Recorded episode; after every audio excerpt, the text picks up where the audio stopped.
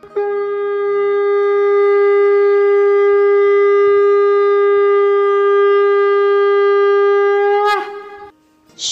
भागवतम कथा पॉडकास्ट में आपका स्वागत है। गोलोक एक्सप्रेस में आइए, दुख दर्द भूल जाइए एबीसीडी की भक्ति में लीन होके नित्य आनंद पाइए। हरी हरि बोल।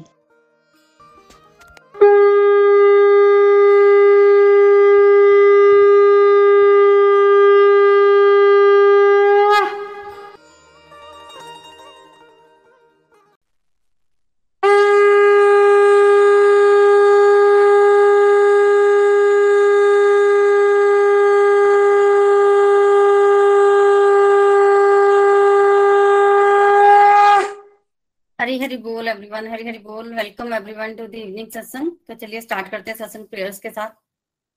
जय श्री कृष्ण चैतन्य प्रभु नित्यानंद श्री द्वैत गदधर शिवसती गौर भक्त वृंद हरे कृष्ण हरे कृष्ण कृष्ण कृष्ण, हरे हरे हरे राम हरे राम राम राम, हरे हरे। हरे कृष्ण हरे कृष्ण कृष्ण कृष्ण, हरे हरे हरे राम हरे राम राम राम, हरे हरे। हरे कृष्ण हरे कृष्ण कृष्ण कृष्ण, हरे हरे हरे राम हरे राम राम राम, हरे हरे। ओम नमो भगवते वासुदेवाय। श्रीमद भागवतम की जय। गौर निताई की जय। श्री राधा। श्याम सुंदर की जय। Busy through the body the soul Hari Hari बोल, हरि हरि बोल। Transform the world by transforming yourself न शस्त्र पर, न शास्त्र पर, न धन पर और न ही किसी युक्ति पर। मेरा तो जीवन आश्रित है प्रभु केवल और केवल आपकी कृपा शक्ति पर। गोलोक एक्सप्रेस में आइए, दुख दर्द भूल जाइए भी सीढ़ी की भक्ति में लीन होकर नित्य आनंद पाइए। जय श्री राधे कृष्णा। सो हरि हरि बोल everyone Shrimad Bhagavatam canto number eight की समरी चल रही थी हमारी। तो बेसिकली कैंटो नंबर एट के आरंभ में सुखदेव गोस्वामी से परीक्षित महाराज ने प्रश्न किया था मनवंतरों के बारे में कि आपने एक मनु के जीवन काल की आ, कथा तो सुना दी पर एक ब्रह्मा जी के एक दिन में चौदह मनु होते हैं तो बाकी मनु के जीवन काल के बारे में भी बताइए। और साथ ही साथ उनके जीवन में क्या इंपॉर्टेंट चीज़ें हुई थी वो भी बताइए। इंपॉर्टेंट चीज़ें पूछने का मतलब भगवान से रिलेटेड जो भी कथाएँ हैं, उनके मनवंतरों में वो भी बताइए। तो एक मनु के जीवन काल को एक मनवंतर जो है वो कहा जाता है। तो उसके उत्तर में सुखदेव गोस्वामी ने पहले तो स्वयंभू मनु की ही कथा सुनाई, फिर आगे मनवंतरों में बढ़ते बढ़ते फोर्थ मनवंतर में उन्होंने गजेंद्र मोक्ष कथा सुनाई फिर आगे बढ़ते बढ़ते सिक्स मनवंतर में अब वो समुद्र मंथन की कथा सुनाएँगे। तो इस तरह से कार्य आगे बढ़ा। कैंटर नंबर एट की अगर हम समरी देखें तो पहले चार चैप्टर्स में गजेंद्र मोक्ष की कथा बहुत ही ब्यूटीफुली बताई गई है। अब चैप्टर नंबर फिफ्थ से लेकर चैप्टर नंबर नाइन तक समुद्र मंथन की कथा जो है वो बताई गई है। तो कैंटो एट्थ में जो सिक्स मनमंत्र है, जिसके बारे में बताया गया है कि चाक्षुष मनु है इस मनमंत्र में। और मनवंतर अवतार इसमें अजित भगवान है। हर मनवंतर में भगवान जो है वो मनवंतर अवतार के रूप में आते हैं। तो सिक्स मनवंतर में मनवंतर अवतार अजित हैं, अजित भगवान। तो हुआ इस प्रकार से कि एक बार इंद्र जो है वो अपनी हाथी पर सवार जा रहा था। तभी वहाँ से दुर्वासा ऋषि आए और दुर्वासा ऋषि भगवान के पास से आ रहे थे और भगवान ने उनको अपने कंठ से निकालकर माला पहनाई थी। तो दुर्वासा ऋषि के पास प्रसादी माला थी। अब जब दुर्वासा ऋषि ने देखा, इंद्र को तो उनको, इंद्र को अच्छा लगा देखकर तो उन्होंने वो प्रसादी माला जो कि उनको भगवान ने दी थी, वो इंद्र को पहना दी। इंद्र को वो माला पहनकर अच्छा नहीं लगा। इंद्र को लगा, मैं सोने चांदी की माला पहनूँगा, हीरे मोती, हरातों की माला पहनूँगा कि फूलों की बनी हुई माला पहनूँगा। तो बेसिकली इंद्र में घमंडा आ गया था। इंद्र ने क्या किया? वो माला उतारी और अपने हाथी के गले में पहना दी। हाथी तो हाथी है। हाथी को माला की वैल्यू का क्या पता? वो भी प्रसादी माला। तो हाथी ने क्या किया? उस माला को उठाया, गले से निकाला और ज़मीन पर फेंक दिया और फिर उसको अपने पाँव से कुचल दिया। अभी दुर्वासा ऋषि सामने ही थे। ये सारा दृश्य दुर्वासा ऋषि देख रहे थे और जब भगवान की प्रसादी माला का इस तरह अपमान हुआ तो दुर्वासा ऋषि को पता चल गया कि इंद्र को अभिमान आ गया तो उन्होंने श्राप दे दिया। दुर्वासा ऋषि जो हैं, वो फ़ेमस हैं वैसे भी श्राप देने के लिए। बहुत जल्दी प्रसन्न हो जाते हैं और बहुत ही जल्दी जो है वो क्रोधित हो जाते हैं। और जब दुर्वासा ऋषि ने श्राप दिया इंद्र को तो क्या बोला? तुम जाओ अपनी राज्य लक्ष्मी से विहीन हो जाओ। तुम्हारी जो प्रॉपर्टी है तुमसे छीन जाए मतलब सीधी सी बात है, स्वर्ग तुमसे छीन जाए। और असुर लोग तो ऐसे ही मौकों की ताक में रहते हैं, जैसे ही उनको पता चला कि देवताओं को श्राप लग गया है, असुरों ने आक्रमण किया और देवता लोग हार गए और असुर लोग जीत गए। देखिए, एक बड़ा कारण असुरों के जीतने का यह भी था कि असुर गुरु शुक्राचार्य जी के पास ना उस समय संजीवनी विद्या थी, संजीवनी विद्या।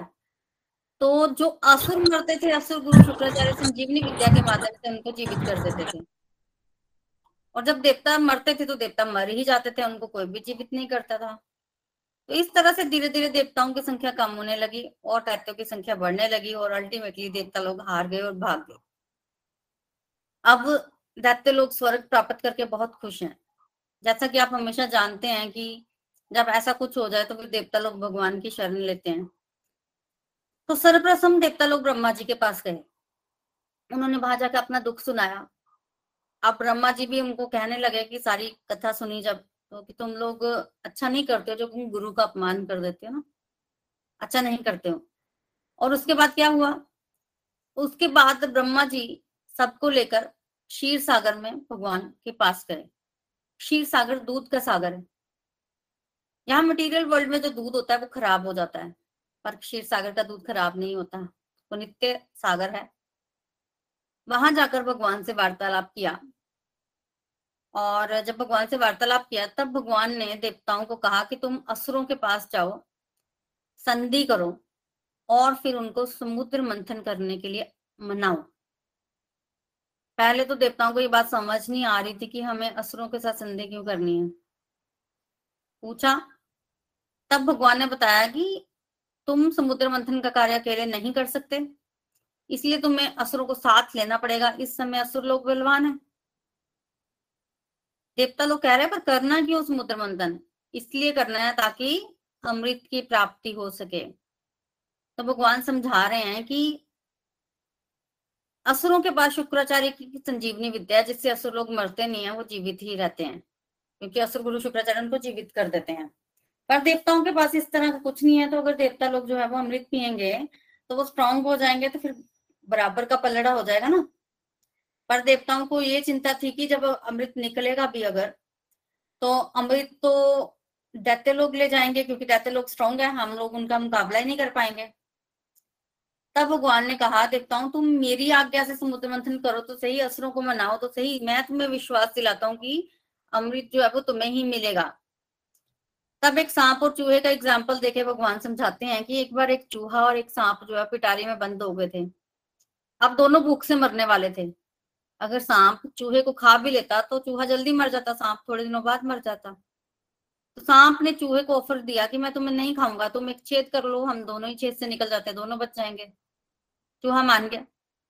चूहे ने छेद किया। चूहा मोटा था, सांप पतला था तो सांप पहले निकल गया। चूहा बाद में निकला। पहले छोटा छेद हुआ, फिर बड़ा हुआ। तो जब सांप निकल गया ना, सांप बाहर बैठा है। जैसे चूहा बाहर आया, सांप ने चूहे को मारा और खा गया। तो सांप बचा, चूहा तो मर गया। उसी तरह से आज भगवान जो है वो देवताओं को समझा रहे हैं कि तुम अस्त्रों के साथ मिलकर समुद्र मंथन करो, अमृत तो तुम्हें ही मिलेगा, मैं इस बात की गारंटी दूँगा। तो ज़रूरत पड़ने पर गधे को मामा बोलना पड़ता है और असरों की पोजीशन अभी स्ट्रॉन्ग है, इसलिए असरों की सारी बात मान लेना। वो जैसा कहेंगे वैसा कर लेना। और जाओ समुद्र मंथन करो। देवताओं का कहना था कि समुद्र मंथन होगा कैसे? तब भगवान ने बताया कि मंदराचल पर्वत को आप मथानी की तरह यूज़ करो, बासुकी नाग को रस्सी की तरह यूज़ करो और एक तरफ़ देवता और एक तरफ़ दैत्य, समुद्र मंथन इस तरह से होगा। तो सर्वप्रथम सारी औषधियाँ, फल, घास जो है वो समुद्र में डाल दो, फिर उसके बाद मंथन आरंभ करो। ठीक है? फिर देखिए, यहाँ पर एक बड़ा इंपॉर्टेंट क्वेश्चन आता है कि देवताओं, देवता लोग भगवान को कह रहे हैं कि आप कर दो ना समुद्र मंथन हमें। भगवान के लिए क्या कर, कोई चीज़ मुश्किल है? नहीं है। भगवान तो सब कुछ कर सकते हैं और भगवान को ज़्यादा समय भी नहीं लगता। फिर क्यों भगवान जो है वो देवताओं और दैत्यों को इतने भीषण कार्य में लगा रहे हैं? उसका कारण ये है कि सबकी इन्वॉल्वमेंट होना जो है वो बड़ा ज़रूरी है। पुरुषार्थ व्यक्ति को स्वयं करना पड़ता है बैठे बैठे कुछ नहीं मिलता है। मैदान में तो खुद ही उतरना पड़ता है। देखिए एक एग्ज़ाम्पल के साथ समझाती हूँ। एक बच्चा है, उसकी मदर टीचर है। मदर ने जो है वो क्वेश्चन पेपर सेट किया है। बच्चा पूरा साल कुछ नहीं पढ़ता, उसको पता है मेरी मदर ने क्वेश्चन पेपर सेट किया अब मदर भी देख रही है, बच्चे ने कुछ पढ़ा नहीं है, बच्चा तो फेल हो जाएगा। तो मदर क्या करती है, जिस दिन उसका एग्ज़ाम होता है, उस दिन उसको क्वेश्चन पेपर दे देती है, बता देती है कि ये क्वेश्चन है पास हो जाना। ठीक है? सारा कुछ बता देती है। फिर बच्चा एग्ज़ाम देने जाता है और वहाँ बच्चा पेन ही नहीं पकड़ता है पेन नीचे रख देता है। अब बताओ, उस बच्चे को कौन पास करवा पाएगा? मदर ने क्वेश्चन पेपर भी बता दिया, सब कुछ बता दिया। फिर भी वो क्वेश्चन पेपर एग्ज़ाम में जाकर अटेम्प्ट तो बच्चे नहीं करना है। अगर बच्चा वो नहीं करेगा तो कभी पास नहीं हो पाएगा। उसी तरह से प्लान तो सारा भगवान का है, शक्ति भी भगवान की है, भगवान सहायता भी करेंगे, सब कुछ भगवान ने सेट कर दिया है, पर फिर भी पुरुषार्थ तो मनुष्य को ही करना होता है। पुरुषार्थ तो देवताओं को करना ही पड़ेगा, इसके बिना बात बनने वाली ही नहीं है। हमें सीखना है कि हम भी जो है वो घर में बच्चों को अपने साथ इन्वॉल्व करें हर चीज़ों में, जिससे कि वो बच्चों की पर्सनैलिटी डेवलपमेंट होगी। और और उनको डील करना आएगा कि कैसे डील करना है चीज़ों के साथ। बहुत इंपॉर्टेंट है। अदरवाइज़ आगे आने वाले समय में बच्चे कैसे ग्रूम करेंगे? तो इस तरह से बड़ी सारी चीज़ें भगवान ने देवताओं को समझा बुझा के भेजा है। तब देवता लोग गए हैं असुरों के पास निहत्ते जब असुरों के पास पहुँचे तो असुराज बलि ने उनको मारा नहीं। हालाँकि असुर लोग उनको मारना चाहते थे, पर बलि जो है वो गुनी व्यक्ति थे। उनको पता था कब लड़ना है, कब नहीं लड़ना। तब असुरों के सामने देवताओं ने समुद्र मंथन का प्रस्ताव रखा। असुरों ने कहा कि हम क्यों समुद्र मंथन करें? हमारे पास तो संजीवनी विद्या है। तो हमें क्या ज़रूरत है अमृत की? तब देवताओं ने, जैसे कि भगवान ने समझाया था, असुरों को समझाया कि देखो, जब तक शुक्राचार्य जी जीवित हैं, वो तुम्हें जीवित करते रहेंगे संजीवनी विद्या से। पर अगर असुर गुरु शुक्राचार्य मर गए, फिर फिर क्या होगा? तो अमृत तो होना चाहिए एटलीस्ट वो अमृत असुर गुरु शुक्राचार्य को जीवित रखेगा, अमर रखेगा। तभी तो तुम लोग अमर रहोगे। तो ये तर्क दिया देवताओं ने जिससे कि असुर लोग जो है मार गए मान गए कि चलो अमृत की प्राप्ति कर लेते हैं, हम लोग अमर हो जाते हैं। फिर जब माने ना तो जोश आया। जोश आया तो उसी समय चल पड़े। फटाफट मंदराचल पर्वत को लिया, उठाया देवताओं, दैत्य ने और चल पड़े समुद्र मंथन के लिए।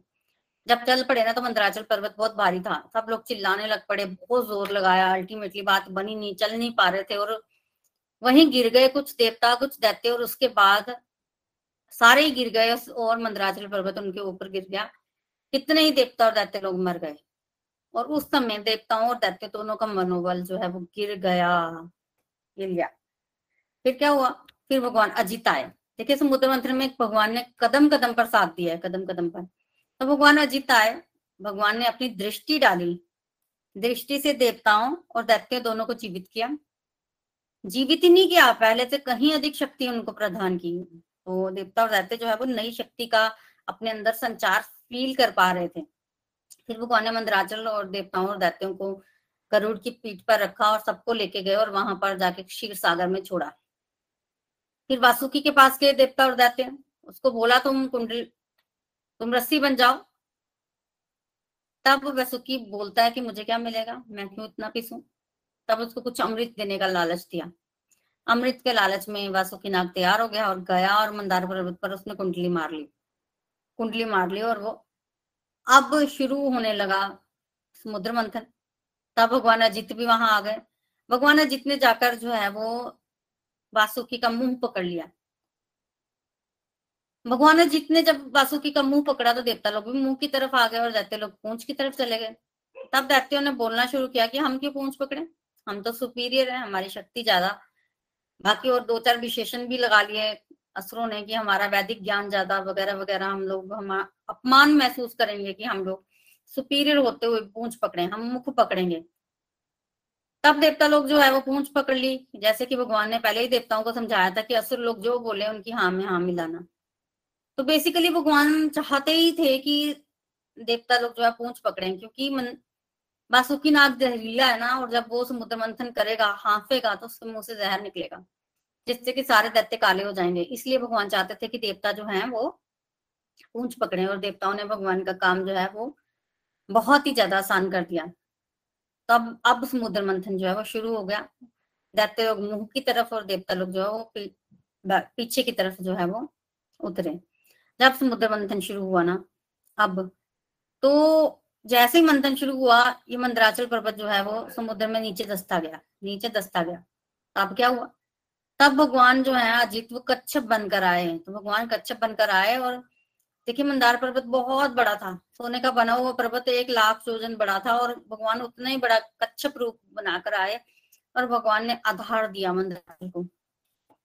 मंदार पर्वत को अपनी पीठ पर धारण किया और जब मंदार पर्वत ऐसे मथाने की तरह इस्तेमाल हो रहा था तो भगवान को ऐसे लग रहा था कि उनकी पीठ कुचला रहा है और भगवान को बड़ा मज़ा आ रहा था, भगवान एंजॉय कर रहे थे। अब मंदराचल पर्वत नीचे से तो टिक गया, ऊपर से ना टिके, ऊपर से ऐसे ऐसे हो। या भी इधर को भी तो समुद्र में गिर सकता है, इधर से भी तो गिर सकता है। तब भगवान अजित जो है, वो एक रूप से ऊपर मंदार पर्वत के ऊपर विराजमान हुए। और ऊपर विराजमान हुए तो जाके टिका मंदार पर्वत और फिर मंथन आरंभ हुआ। जब मंथन आरंभ हुआ तो बहुत ही जल्दी जो है वो देवता और दैत्य थक गए। हाफ़ गए और उन्होंने जो है वो छोड़ दिया समुद्र मंथन करना। तब भगवान अजित फिर आए और उन्होंने क्या किया? रजोगुण के रूप में असुरों में प्रवेश किया, सतोगुण के रूप में देवताओं में प्रवेश किया और तमोगुण के रूप में वासुकी में प्रवेश किया, ताकि समुद्र मंथन का कार्य हो सके। अपनी शक्ति डाले ना। अगर वासुकी में तमोगुण ज़्यादा होगा तो वो सो जाएगा और उसके सोते सोते समुद्र मंथन हो जाएगा। तो भगवान ने खुद एक रूप में जो है, इन सब के अंदर प्रवेश किया, पर समुद्र मंथन नहीं हो पाया तब भी। तब भगवान जी खुद ही एक हज़ार भुजाओं से प्रकट हुए और दोनों तरफ़ से ऐसे रस्से पकड़े और देव भगवान जो समुद्र मंथन कर रहे हैं ना, अब समुद्र मंथन का कार्य जो है वो शुरू हुआ, अच्छे से। और जो शुरू हुआ तो अब ना घबराहट होने लग पड़ी, जो अंदर जीव थे ना, कि ये क्या हो रहा है? क्योंकि भगवान करेंगे तो कितनी तेज करेंगे। तो सारे जीव जंतु जो है घबराहट के हमारे ऊपर आने लग पड़े। सारे जीव जंतु ऊपर आ गए, उनको घबराहट हो रही थी, सारे। तो देखिए, यहाँ से हमें क्या शिक्षा लेनी है? देखिए, ये जो समुद्र मंथन हो रहा है ना, ये हमारे अंदर का मंथन है, ठीक है? जितनी भी समुद्र मंथन में औषधियाँ, घास आदि डाली है, ये है श्रवण कीर्तन जब हम भगवान की कथा का श्रवण कीर्तन करते हैं ना, तब भी मंथन आरंभ होता है। देवता और दैत्य हमारे अंदर के कौरव और पांडव है। तो हमारे अंदर कौरव भी हैं और पांडव भी हैं और जब हम मन रूपी मंदराचल का, देखिए, मंथन करना शुरू करते हैं ना, अंदर मन रूपी समुद्र का मंथन करना शुरू करते हैं तो कैसे करते हैं? जब हम कथा श्रवण करते हैं तो हमारे अंदर एक सुविचार आता है, जिसको कि मंदराचल पर्वत कहते हैं, जिस, मान लो वो सुविचार भगवान की प्राप्ति का ही है। तो जब मंथन शुरू होता है तो सुविचार टिकता नहीं है। शुरू शुरू में भक्ति डामाडोल होती रहती है। तो फिर भगवान कच्छप जो है, उनकी कृपा होती है और वो सुविचार हमारे अंदर टिकता है।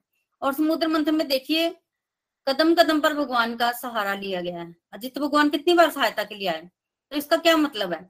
इसका मतलब यह है कि हमें भी अपने जीवन में जब हम आगे बढ़ते हैं ना डिवोशन में तो भगवान का कदम कदम पर सहारा लेना चाहिए। क्योंकि भगवान ने भगवत गीता में कहा है कि अपने हर एक कार्य के लिए मुझ पर अर्पण हो, मुझ पर डिपेंड करो, मुझ पर निर्भर करो। अर्जुन ने भगवत गीता सुनी थी, फिर भी उन्होंने समय समय पर भगवान को याद किया था। तो इस तरह से अगर हम भगवान को साथ लेकर, भगवान की गाइडेंस में चलेंगे ना तो जाकर समुद्र मंथन मतलब कार्य प्रारंभ होगा भगवान की तरफ़ जाने का। और उसके बाद क्या होगा? उसके बाद सर्वप्रथम निकला समुद्र मंथन से विष।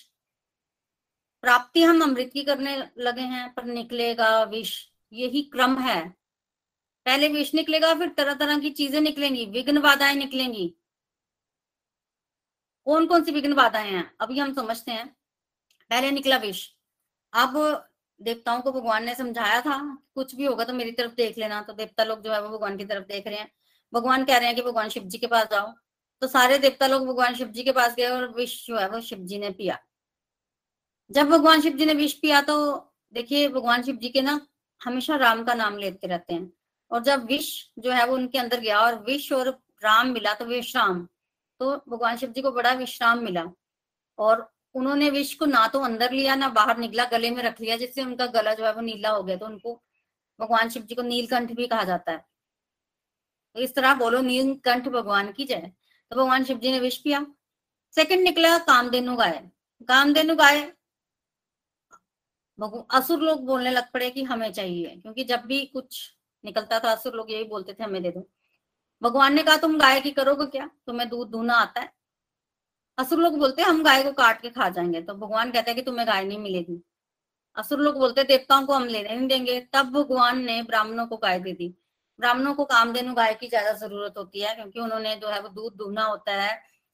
दूध आहार भी करते हैं ब्राह्मण लोग, और कामधेनु गाय जो है वो मिल गई असुरों को ब्राह्मणों को, और ये संतोष की प्रतीक है।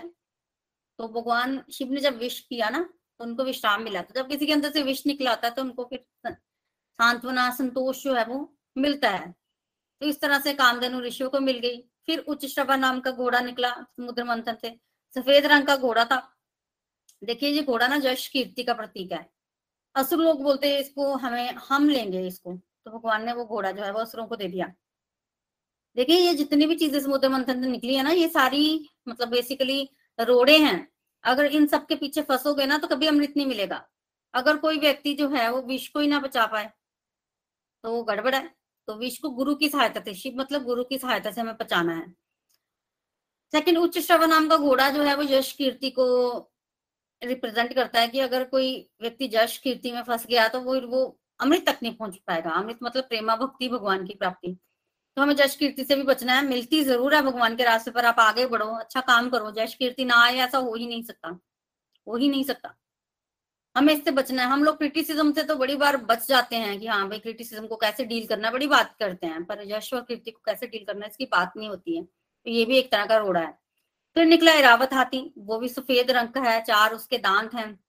वो देवताओं को मिला। फिर निकली कौस्तुभ मनी कौस्तुभ मनी जो है वो भगवान ने रख ली। फिर पारिजात वृक्ष निकला। बेसिकली ये दैत्यों को मिलना था। पर दैत्यों को क्या पारिजात की महिमा पता है? दैत्यों ने बोला कि हमें ये चाहिए ही नहीं तो पारिजात जो है वो देवताओं को मिल गया। फिर अप्सराएँ निकली। अप्सराएँ दैत्यों को चाहिए थी, पर भगवान ने कहा कि अब देवताओं को मिलेंगी ये। तो देवताओं को जो है वो अप्सराएँ मिल गई। फिर माता लक्ष्मी प्रकट हुई। माता लक्ष्मी जो है भगवान भगवान, माता लक्ष्मी ने भगवान को वरण किया। फिर अलक्ष्मी निकली। उन्होंने बेसिकली अलक्ष्मी पीपल की जड़ में जो है वो रहने लग पड़ी। उसके बाद बारूनी देवी निकली। बारूनी देवी जाके दैत्यों को मिली। जाके दैत्यों को मिली। तो देखिए, ये जो सारी चीज़ें है ना, इसमें हमें पता चल रहा है कि देवता लोग क्या ग्रहण कर रहे हैं और दैत्य लोग क्या ग्रहण कर रहे हैं। तो दैत्य लोग जो जो चीज़ें ग्रहण कर रहे हैं, जैसे उच्च शबा घोड़ा, उनसे हमें बचना है, जश कीर्ति से बचना है। और अब वारुणी देवी दैत्य लोग ग्रहण कर रहे हैं। वारुणी देवी मतलब नशा ड्रिंक्स तो अगर कोई व्यक्ति नशे में फंस जाए तो क्या वो प्रेमा भक्ति प्राप्त कर सकता है? कोई ड्रिंक्स लेता है, मान लो कोई अफीम का नशा लेता है, कोई भी किसी भी तरह का नशा लेगा, भगवत प्राप्ति नहीं कर सकता। ये विघ्न बाधाएँ हैं रास्ते में तो हमें इससे भी बचना है। फिर समुद्र मंथन से निकला चंद्रमा। आप फिर दैत्य लोग कहने लगे, हमें दे दो। तब भगवान ने कहा कि, भगवान शिव जी को तुम विष दे आए तो क्या उनको तुम कुछ दोगे नहीं?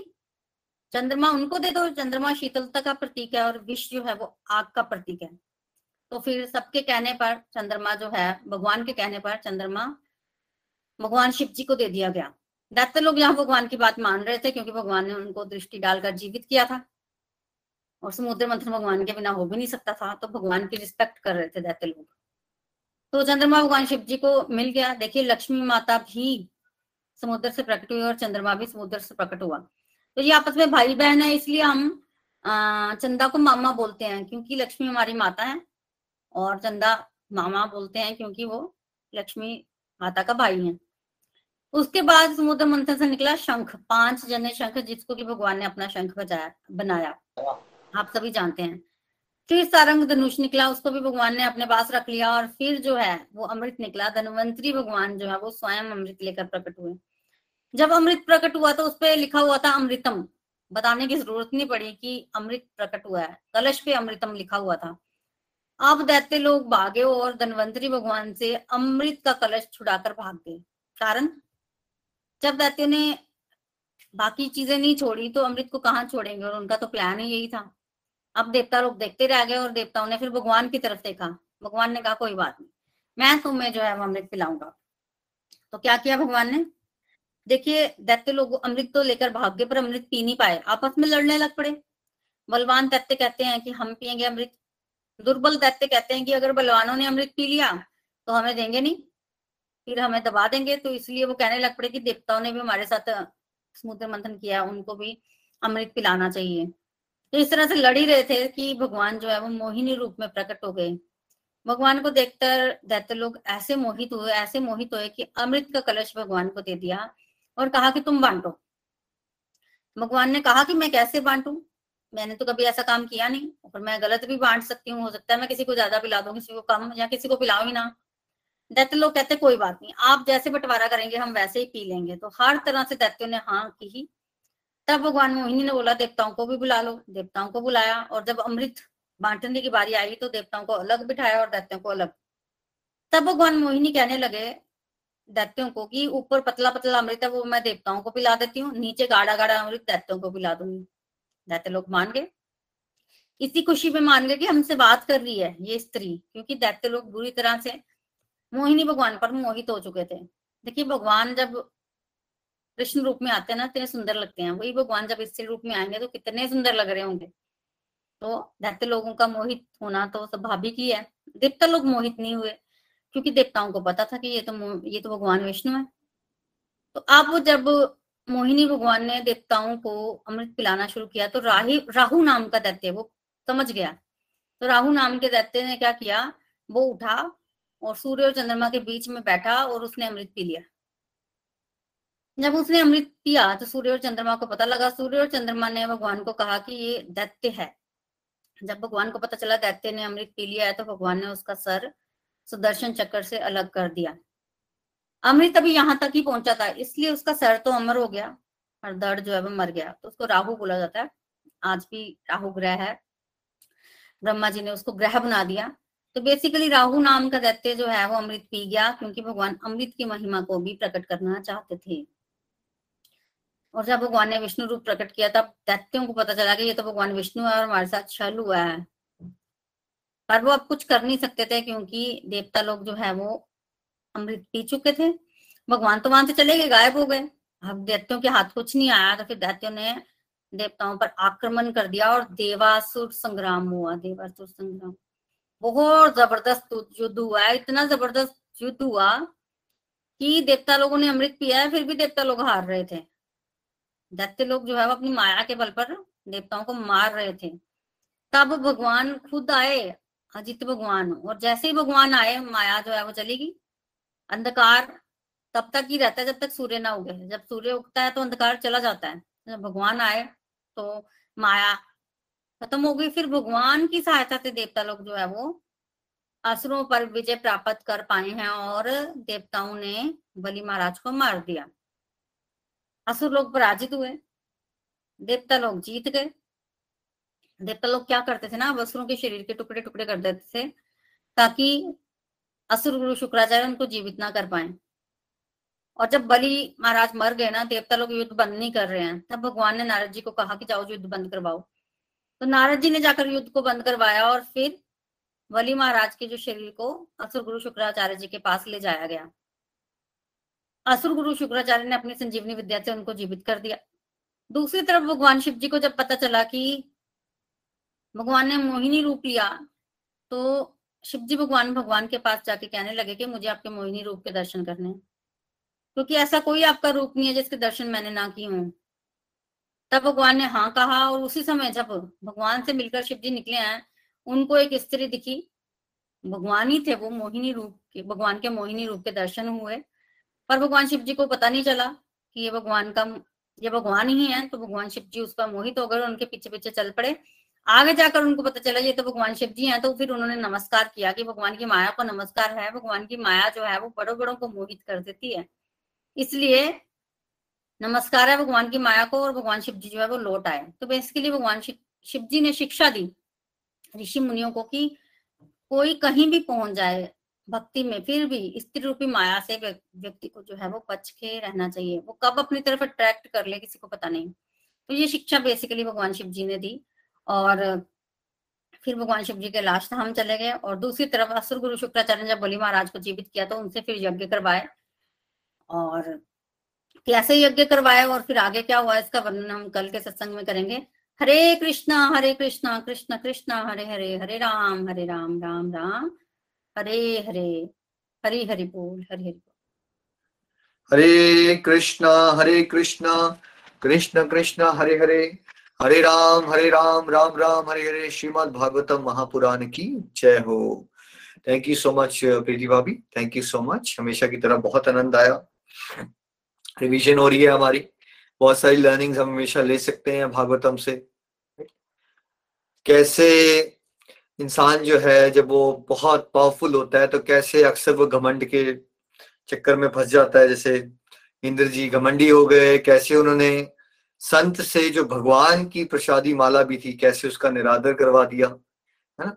तो हमें पता नहीं चलता क्योंकि जब हम स्पेशली बहुत फ़ेमस और पॉपुलर हो जाते हैं और वेल्दी होते हैं तो हम राइट परस्पेक्टिव हमारा खत्म हो जाता है बिकॉज़ हमारे अंदर ईगो बढ़ जाती है।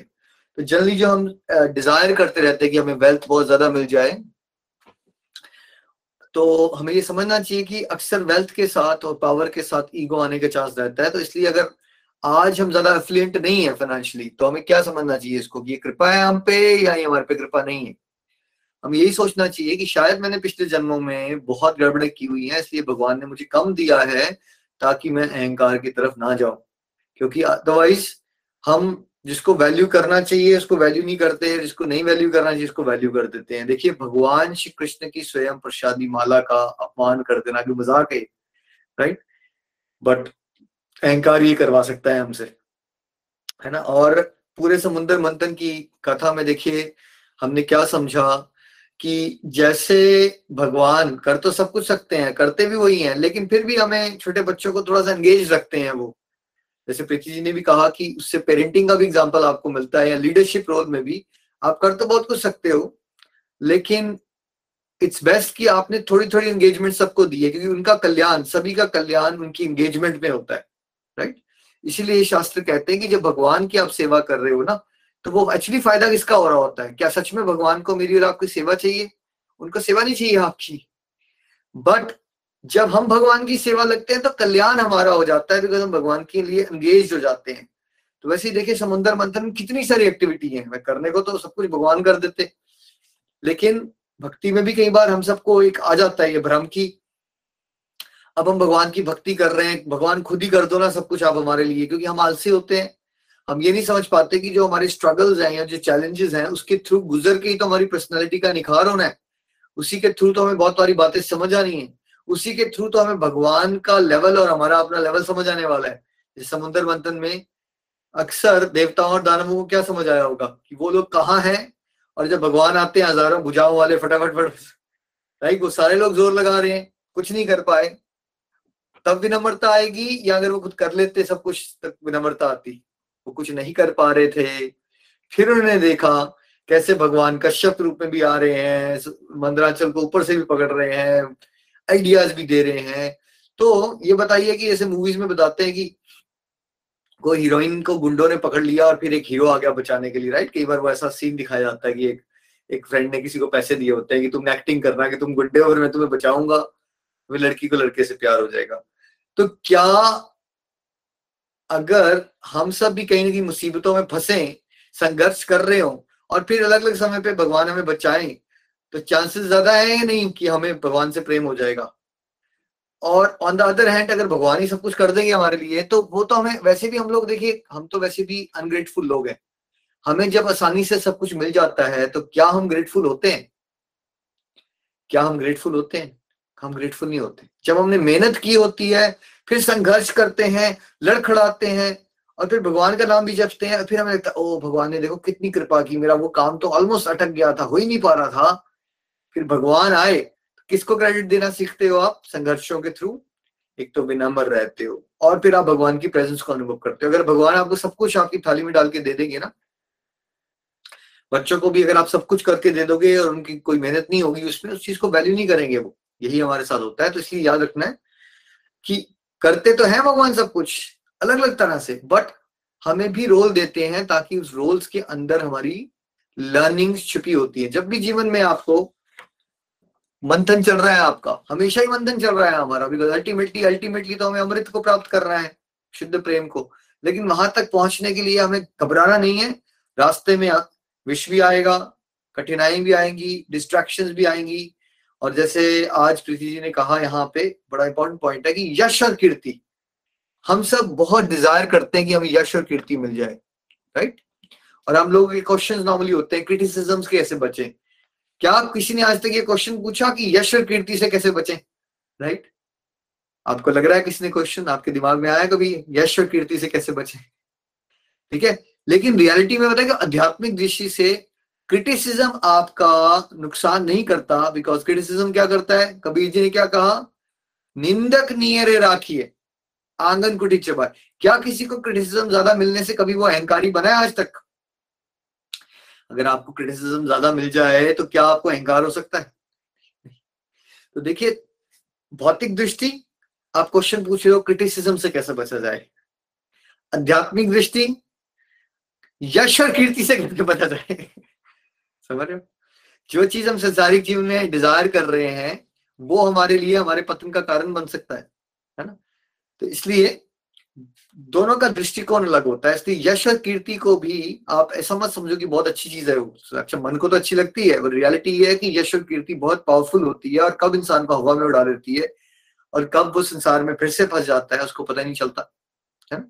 इसलिए यश और कीर्ति जब मिलेगी तो भगवान के चरणों में चढ़ा दो और हमेशा याद करो, प्रभु, मैं ज़ीरो हूँ, ये तो आपकी कृपा से मुझे हीरो बना दिया गया है। लेकिन उसको मोटिवेशन बनाओ भगवान की सेवा करने के लिए, तब आप बचे रहोगे। इसलिए हम क्या कहते हैं greed for serving lord is vaccination against माया। चाहे निंदा मिल रही हो या प्रशंसा मिल रही हो, हमें अपना ईश्वर की सेवा में लगे रहना चाहिए। हमारी रूटीन्स बनी हुई है, हमें सत्संग कराना है, हमें माला करनी है, हमें हमें अभिनाम करना है, हमें अभिषेक करना है। बिज़ी रखो अपने आप को तब आपको ना निंदा से फ़र्क पड़ेगा और ना यश और कीर्ति से आप विचलित हो जाओगे है ना? सो so, इस तरह की बहुत प्यारी प्यारी लर्निंग्स हैं। तो आज के लिए thank you so much Preeti ji once again Shrimad Bhagavatam Mahapuran की जय हो। अब डिवोटिस के कुछ रिव्यूज़ लेते हैं। नीलम जी के पास चलते हैं पठानकोट सबसे पहले। हरी बोल हरी बोल। हरी हरी बोल हरी हरी बोल। मैं नीलम महाजन पठानकोट से बहुत ही प्यारा आज का सत्संग, दिव्य सत्संग आज का आठवां स्कंध हमारा चल रहा है, जिसका विषय मनवंतर है। प्रीति जी ने भी बताया कि ब्रह्मा जी के एक दिन में चौदह मनु होते हैं और एक मनु का जीवन काल होता है, वो मनु उसे मनवंतर कहते हैं। परीक्षी जी ने क्वेश्चन पूछा स्वयं मनु की तो बात बता रहे हैं लेकिन बाकी मनुओं की बात भी थोड़े थोड़े मनवंतरों की बात भी बताइए। तो सुखदेव महाराज जी ने थोड़ा थोड़ा सबके बारे में बताया और पिछले सत्संग में प्रीति जी ने हमें गजेंद्र मोक्ष कथा सुनाई थी जिससे हमें ये लर्निंग मिली थी कि आ, कैसे किस तरह गजेंद्र का परिवार सारा खड़ा था जब उस पर मुसीबत आई तो एक एक करके सारे घरों को चले गए और अकेला गजेंद्र ग्राह से लड़ता रहा।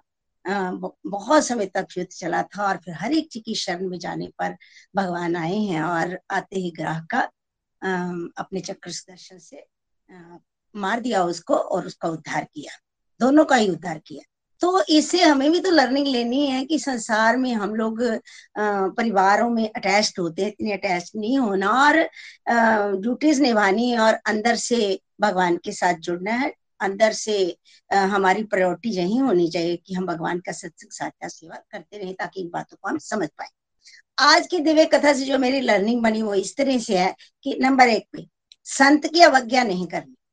जैसे प्रीति जी ने भी बताया, निखिल जी आपने भी बताया कि प्रसादी माला जो दी दुर्वासा ऋषि ने इंद्र को तो इंद्र ने उसको फेंक दिया। कह लीजिएगा कि उसकी अवज्ञा संत की अवज्ञा की तो ऐश्वर्य विहीन हो श्राप मिल गया ऐश्वर्य विहीन होने का।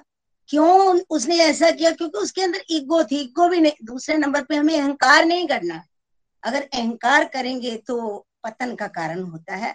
और तीसरे नंबर पे तीसरी लर्निंग ये मिली कि अगर विकार अंदर है, अगर हम अहंकार भी करते हैं, जैसे इंद्र ने किया तो हमें क्या करना है?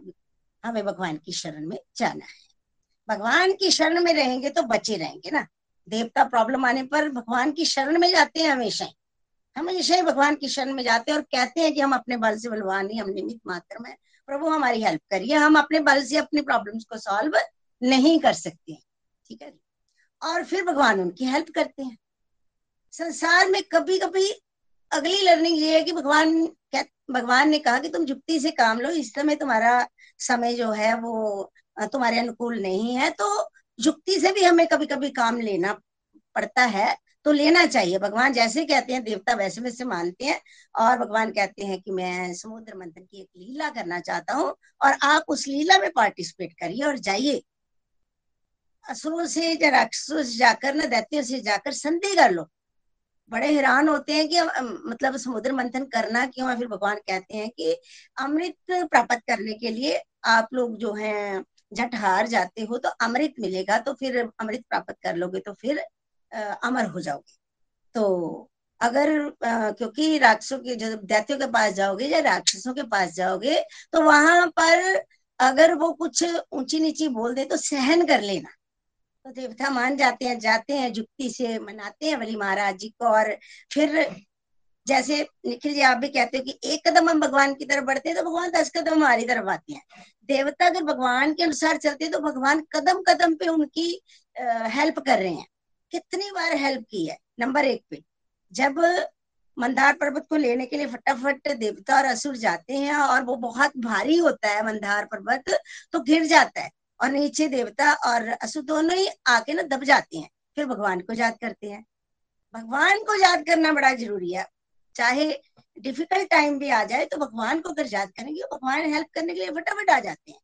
और फिर भगवान आ गए और उन्होंने झट से मंदार पर्वत को उठा लिया और एक कृपा दृष्टि देवताओं और असुरों पर डाली और सभी ठीक हो गए। दूसरे नंबर पे मंदार पर्वत जब लाके समुद्र में डाला है तो नीचे से आधार नहीं है तो भगवान कच्छप कर कच्छप भगवान का रूप लेके मंदार पर्वत के नीचे आते हैं और मंदार पर्वत टिक जाता है।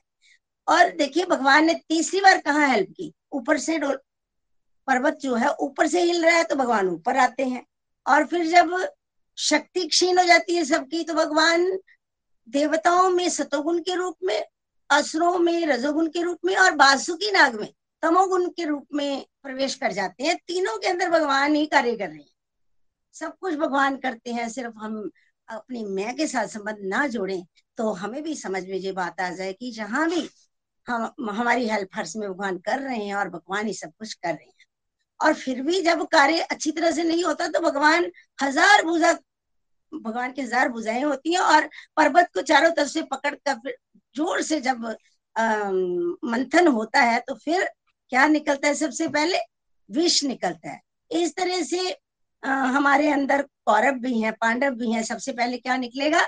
विष ही निकलेगा क्योंकि हमारे अंदर कहते हैं ना जब हम डिवोटिस का संग करते हैं तो अनर्थ निवृत्ति होती है तो भजन क्रिया तेज होती है, फिर अनर्थ निवृत्ति होती है, और धीरे धीरे करके आगे बढ़ते हैं तो मतलब भाव, निष्ठा, आसक्ति सब स्टेजेस होती है और अंत में प्रेमा भक्ति जहाँ अमृत की प्राप्ति होती है, और जहाँ भी यही हुआ, अंत में बहुत सी चीज़ें निकली, उसमें नहीं फंसना है, उसमें भी जैसे प्रीति जी ने अभी कहा कि उच्च श्रवा घोड़ा निकला जो यश कीर्ति का प्रतीक है और बारूनी मदिरा निकली वो दैत्यों ने ले ली तो खुद ही सोचिए ना कि दैत्य ले क्या रहे हैं? अगर ले ही जश कीर्ति और मदिरा रहे हैं तो उन्हें अमृत की प्राप्ति कैसे होगी? नहीं हो सकती ना ऐसे। तो अंत में जब निक, अमृत निकलता है धनवंतरी जी लेके आते हैं जो कि भगवान के अवतार हैं और असुर उन्हें छीन कर ले जाते हैं। असुरों का तो काम ही यही है उल्टे काम करते हैं। ऐसे तो थोड़ा बहुत चांस हो सकता है अगर सही काम करें लेकिन उल्टे काम करेंगे तो कैसे अमृत मिलेगा उनको? तो भगवान मोहिनी रूप धारण करके आते हैं, फिर देवताओं की हेल्प करते हैं और उन्हें उसमें जो असुर होते हैं, फंस जाते हैं और देवताओं को वो अमृत पिला देते हैं। और अंत में जब उन्हें होश आती है, फिर युद्ध होता है, भगवान उसमें भी देवताओं की सहायता करते हैं। और फिर प्रीति जी ने हमें बताया कि कैसे भगवान शिव आते हैं और मतलब भगवान शिव जब आते हैं कि मैंने मोहनी रूप के दर्शन करने हैं तो जब देवता, पहला मोहनी अवतार लिया था, तब तो अकेले जो देवता असुर थे ना, वही मोहित हुए थे। लेकिन इस बार भगवान शिव भी मोहित हो जाते हैं और इस तरह से उन्हें भी वो माया का वो जो झलक दिखाते हैं, ये जो मोहिनी मतलब रूप लेते हैं, वो माया ही है। माया का जब रूप देखते हैं, अंत में शिव भगवान जो है समझ जाते हैं कि यही माया है। पहले नहीं पता चलता, लेकिन अंत में समझ जाते हैं। इस तरह से आज की जो, ये जो टॉपिक था, बड़ा ही प्यारा था, दिव्य वाणी से हमने सुना। बहुत आनंद आता है इन घटनाओं इन छोटे छोटे प्रसंगों का। भगवान कृपा बनाते रहे कि हम सुनते रहें और हमारा मन प्रफुल्लित होता रहे। हरी हरी बोल। Thank you Nikhil ji. Hari Hari thank you so much Aani ji. बहुत अच्छी आपकी लर्निंग्स हैं। थैंक यू हरी बोल। चलिए अब चलते हैं हैदराबाद। निधि जी के पास। निधि जी। हरी हरी बोल हरी हरी बोल। आज का सत्संग बहुत ही दिव्य कोटि कोटि प्रणाम है प्रीति जी को, निखिल जी को। सच में ये कथाएँ सुना सुना के हमें प्रभु चरणों में लगाए रखते हैं आप, और इसी तरह हम भी लगे रहें, इन कथाओं का श्रवण करते रहें। और इन कथाओं को सुनने का, श्रवण करने का असली मकसद भी ये कि हमारी जो वृत्ति है वो भगवान में लगे, भगवान की याद हमारी हृदय में बनी रहे। आठवां कंटो जिसका प्रीति जी हमें अनुवाद सुना रहे थे। तो समुन्दर मंथन हुआ था छठे मंत्र में, जब अजित भगवान जो थे, वो अवतरित हुए। भगवान अजित रूप में छठे मंत्र में अवतरित हुए थे। तो आपने बताया कि मन मंत्र में जो अपराध किया इंद्र ने ऋषि महाराज ने, दुर्वासा ऋषि ने उनको माला दी, भगवान की दी हुई माला। जब उनको दी तो उन्होंने उस माला को हाथी पहना दिया और हाथी ने अपने पैरों के तले उसको मसल दिया। इस तरह से इंद्र ने अपराध किया।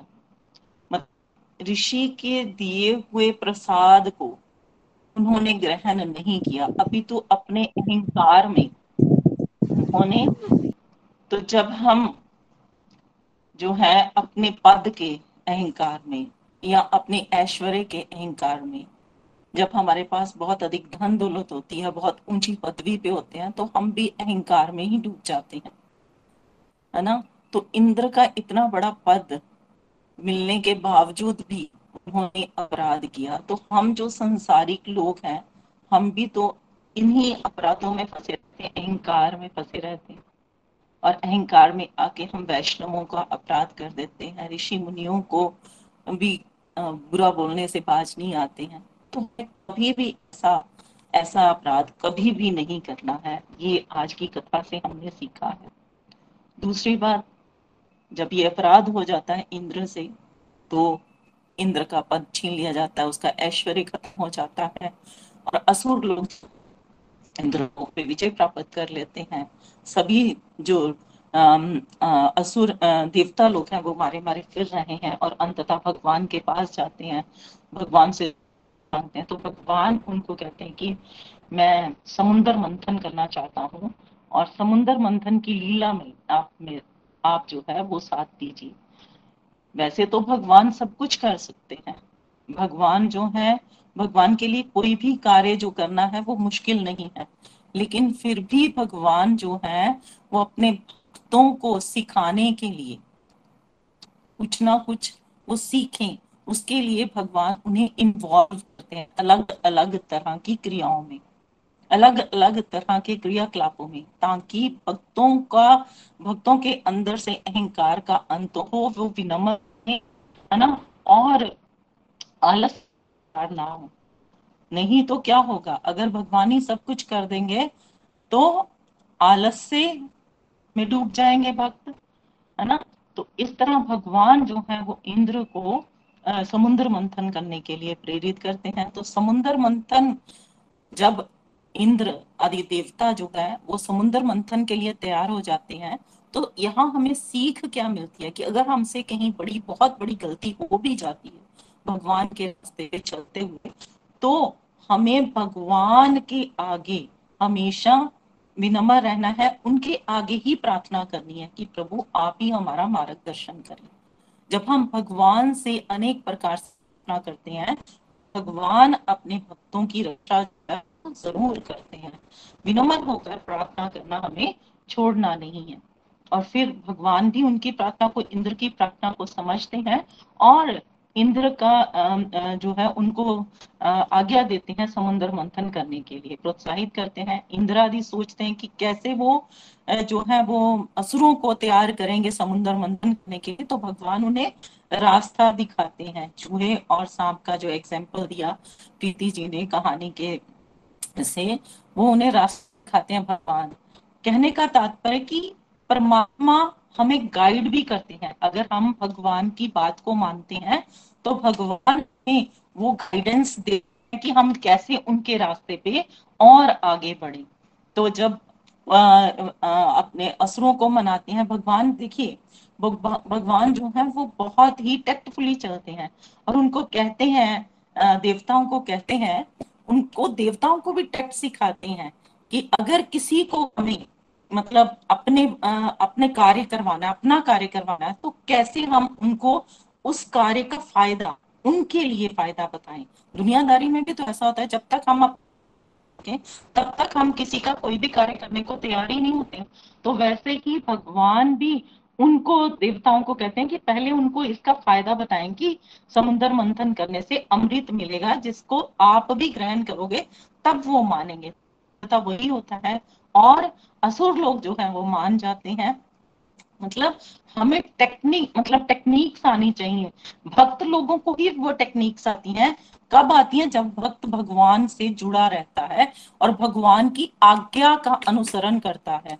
फिर सबसे पहले विष निकलता है और विष जो है वो कौन पीता है? विष शिव ग्रहण करते हैं और गले के अंदर गले में ही रखते हैं। ना तो वो बाहर फेंकते हैं और ना ही जाते हैं। इसका तात्पर्य क्या है? कहने का तात्पर्य क्या है कि दुनियादारी में भी हम लोग जो है, जब भगवान के रास्ते पे आगे बढ़ते हैं तो बहुत तरह से क्रिटिसिज्म बहुत तरह के लोगों की बातें जो है वो सुनने को मिलती तो क्या मतलब किसी की बात सुन के, क्या हमें हम उन बातों को सोच सोच के डिप्रेशन में चले जाएँ? या फिर हम उन बातों का व्याख्यान दूसरों के साथ करें, अपने बच्चों के साथ, अपने हस्बैंड के साथ करें, जिससे कि अगर हम ऐसा करते हैं, खुद ही सोचते रहते हैं तो खुद डिप्रेशन में जाएँगे। और अगर हम अपनी फैमिली को बताते हैं ऐसी ऐसी बातें तो हमारे पारिवारिक जो रिश्ते हैं, वो खराब होंगे। तो कहने का तात्पर्य, दुनियादारी के जीवन में भी हमारे मार्ग में बहुत सारी रुकावटें आती हैं, या बहुत सारी तरह की मुश्किलें आएँगी, लेकिन हमें उन मुश्किलों को अपने तक रखना ना तो उन मुश्किलों को सोच सोच के उन परिस्थितियों को सोच सोच के में जाना है और ना ही अपने आसपास के लोगों को बता के उनको दुखी करना है। कहने का तात्पर्य कि भक्त जब इस तरह से रास्ते पे चलता है तो वो विश्व दुनियादारी से जो मिलता है वो खुद ही ग्रहण कर लेता है। और अगर भग, जब भगवान शिव जो है उस विष को अपने गले में धारण करते हैं तो ये मतलब परम वैष्णव का एक बहुत बड़ी क्वालिटी को भी दर्शाता है कि जो परम वैष्णव होते हैं, वो जो है, वो किसी को मतलब हमेशा अपने लोगों की, दूसरे लोगों की मदद करते हैं। अगर कोई परमात्मा के रास्ते पे चल रहा है तो उसको वो आगे बढ़े, उसके भावों को पढ़ते हैं, उसका ध्यान रखते हैं और उस आगे बढ़ने में हेल्प करते हैं, सहायता करते हैं। हमें मतलब परम वैष्णव का ये जो विष धारण करना अपने गले में, ये जो क्वालिटी है शिव की, उसको भी हमें ध्यान में रखना है या हमें भी अपने अंदर उस धारण का प्रयास करना है। तो बहुत सुंदर कथा है फिर भगवान उनको बहुत सारी चीज़ें मिलती हैं।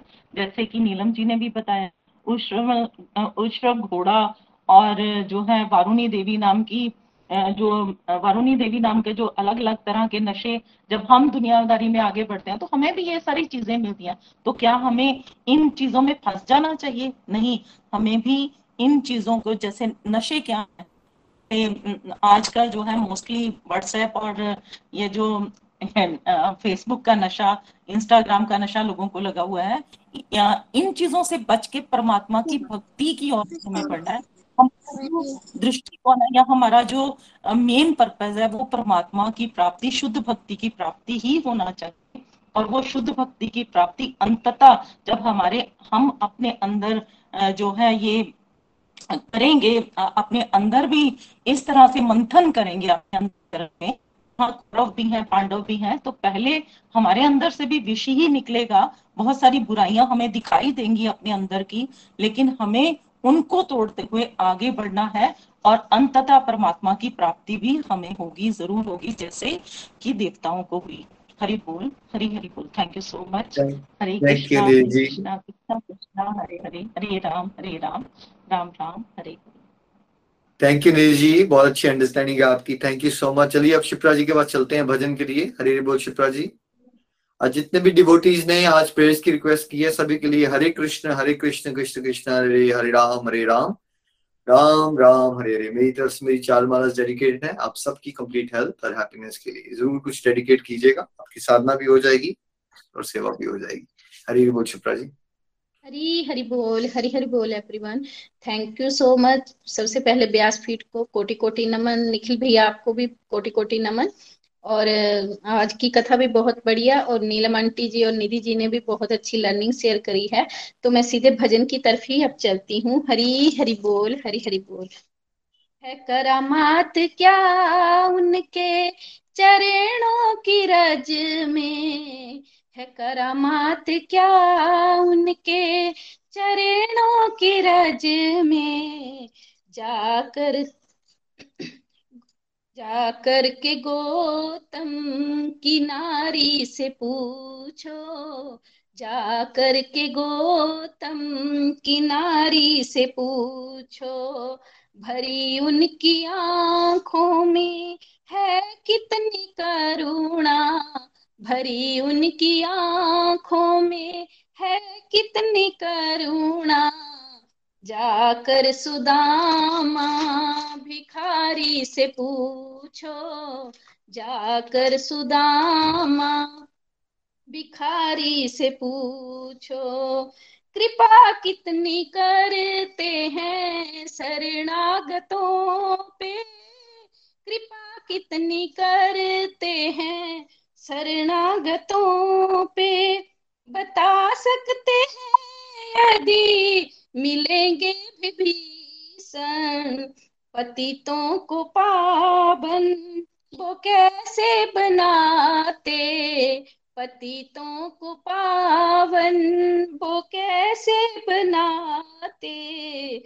जटायु सरिस मन, सहारी से पूछो, है करामात क्या कितनी उनकी चरणों की रज में जा कर के गौतम की नारी से पूछो, प्रभु कैसे सुनते हैं दुखियों की आहें? प्रभु कैसे सुनते हैं दुखियों की आहें?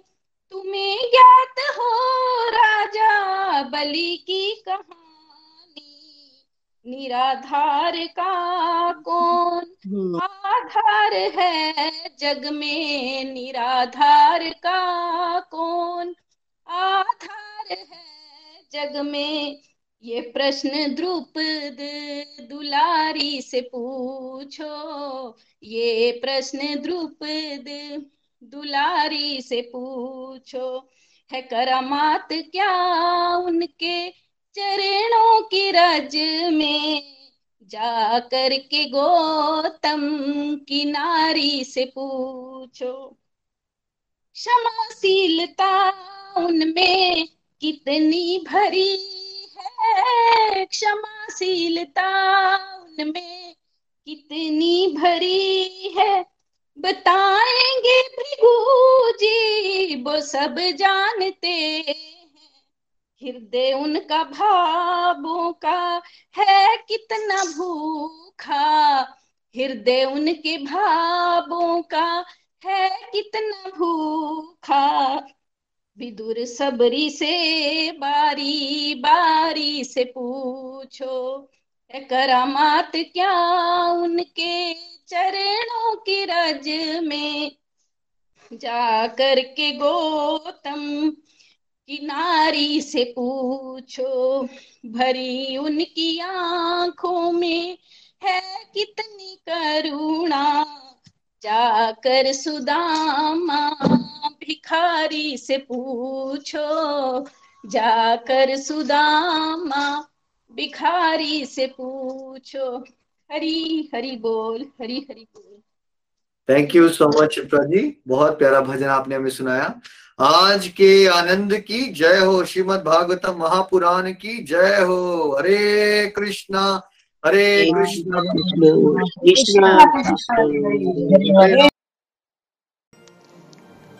गोलोक एक्सप्रेस से जुड़ने के लिए आप हमारे email address info at Golok express dot O द्वारा संपर्क कर सकते हैं या हमारे व्हाट्सएप या Telegram number seven zero one eight zero two six eight two one से भी जुड़ सकते हैं।